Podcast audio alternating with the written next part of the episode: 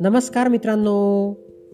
मित्रांनो मी मंगेश कुमार अंबिलवादे तुम्हा सर्वांचं वाचन कट्ट्यामध्ये मनपूर्वक हार्दिक स्वागत करतो.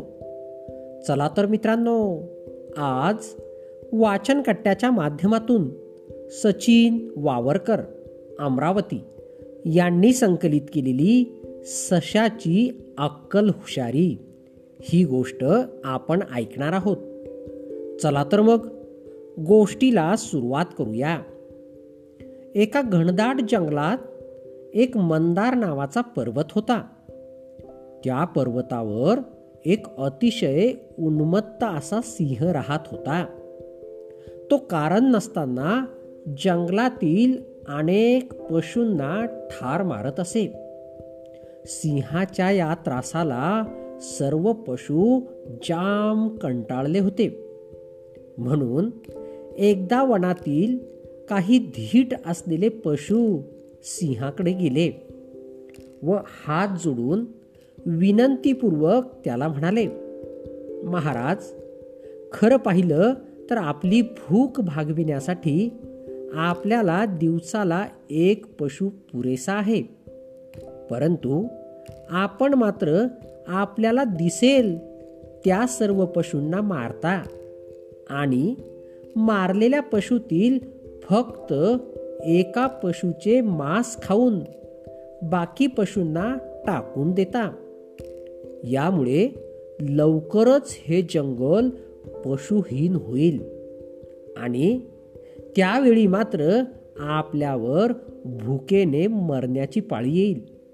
तेव्हा आपल्या हितासाठी व पशूंच्या हितासाठी आम्ही आपल्याला त्यावर एक उपाय सांगतो. आम्ही वन्य पशु दररोज आपल्याकडे नियमितपणे एक पशु पाठवीत जाऊ. त्या पशुला मारून आपण घर बसल्या आपली भूक शमवावी ही विनंती. हे ऐकून सिंहाला फार आनंद झाला. कारण त्याला घर बसल्या आयते भोजन मिळणार होते. म्हणून त्याने ते मान्य केले. त्यामुळे त्या वनातील पशु दररोज त्याच्याकडे एक पशु पाठवू लागले. एके दिवशी त्या सिंहाकडे जाण्याची पाळी एका सशावर आली. तो ससा फार हुशार होता. तो ससा घरून निघाला तेव्हा त्याची बायको व मुले तो जाणार म्हणून रडू लागली. तेव्हा त्यांना धीर देत तो म्हणाला तुम्ही अजिबात काळजी करू नका. शक्तीपेक्षा युक्ती श्रेष्ठ असते हे तर तुम्हाला माहीत आहे ना? मग माझ्यावर विश्वास ठेवा. मी माझा बळी द्यायला जरी जात आहे तरी त्या सिंहालाच बळी देऊन मी घरी परत येतो. सशाने आपल्या घरच्यांना आश्वासन दिले आणि तो सिंहाकडे जाण्यासाठी निघाला. वाटेत जाताना मुद्दामच तो एका झुडपात घुसला व बराच वेळ त्या ठिकाणी वेळ घालवून मग तो घाईघाईने सिंहाकडे गेला. सशाला माहीतच होते उशीर झाल्यामुळे सिंह खूप चिडला असणार आणि झालेही तसेच.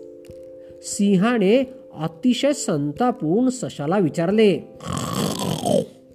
काय रे मूर्खा तू माझ्याकडे पोहोचायला एवढा उशीर का केलास? ससा अतिशय नम्रतेने सिंहाला म्हणाला महाराज माझे उशिरा येण्याचे कारण कळले तर तुम्हाला कळेल की मी अजिबातच मूर्ख नाही. कारण आपण या वनाचे राजे असताना देखील मला येताना स्वतःला वनाचा राजा समजणारा एक सिंह भेटला आणि मला अडवून मारू लागला. तेव्हा मी त्याला आपल्याकडे बळी जाण्यासाठी जात असल्याचे सांगितले. परंतु आपण या वनाचे राजे नसून तो स्वतःच या वनाचा खरा राजा आहे. असा दावा करू लागला आणि आपल्याला शिव्या देऊ लागला. शेवटी मी वचन दिल्याप्रमाणे पटकन आमच्या सिंह महाराजांना भेटून येतो असे मी त्याला सांगितले. आणि कसा बसा माझा जीव वाचवून आपल्याकडं आलो. म्हणून मला तुमच्यापर्यंत पोहोचण्यासाठी उशीर झाला. सशाने ही मारलेली थाप त्या सिंहाला खरीच वाटली. तो अतिशय संतापला आणि त्याने सशाला विचारले स्वतःला वनाचा राजा समजून मला शिव्या देणारा तो मूर्ख सिंह कुठे आहे? ते मला दाखवतोस? मग मी त्याचा भेद बघतो. सशा हुशारीने म्हणाला महाराज मी त्याची कशी बशी तात्पुरती समजूत घालून जेव्हा तुमच्याकडे यायला निघालो तेव्हा तो अविचारी सिंह जवळ असलेल्या त्याच्या खोल गुहेत गेला आहे. मी आपल्याला तिकडे घेऊन जातो. सशाने सांगितल्याप्रमाणे सिंह त्याच्या मागोमाग जाऊ लागला.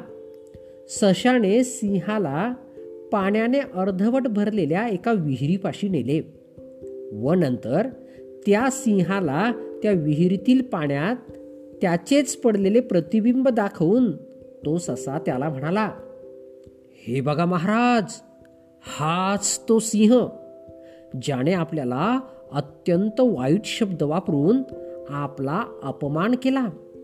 आणि आता प्रत्यक्ष आपणाला येथे पाहताच बघा कसा गप्प बसला आहे.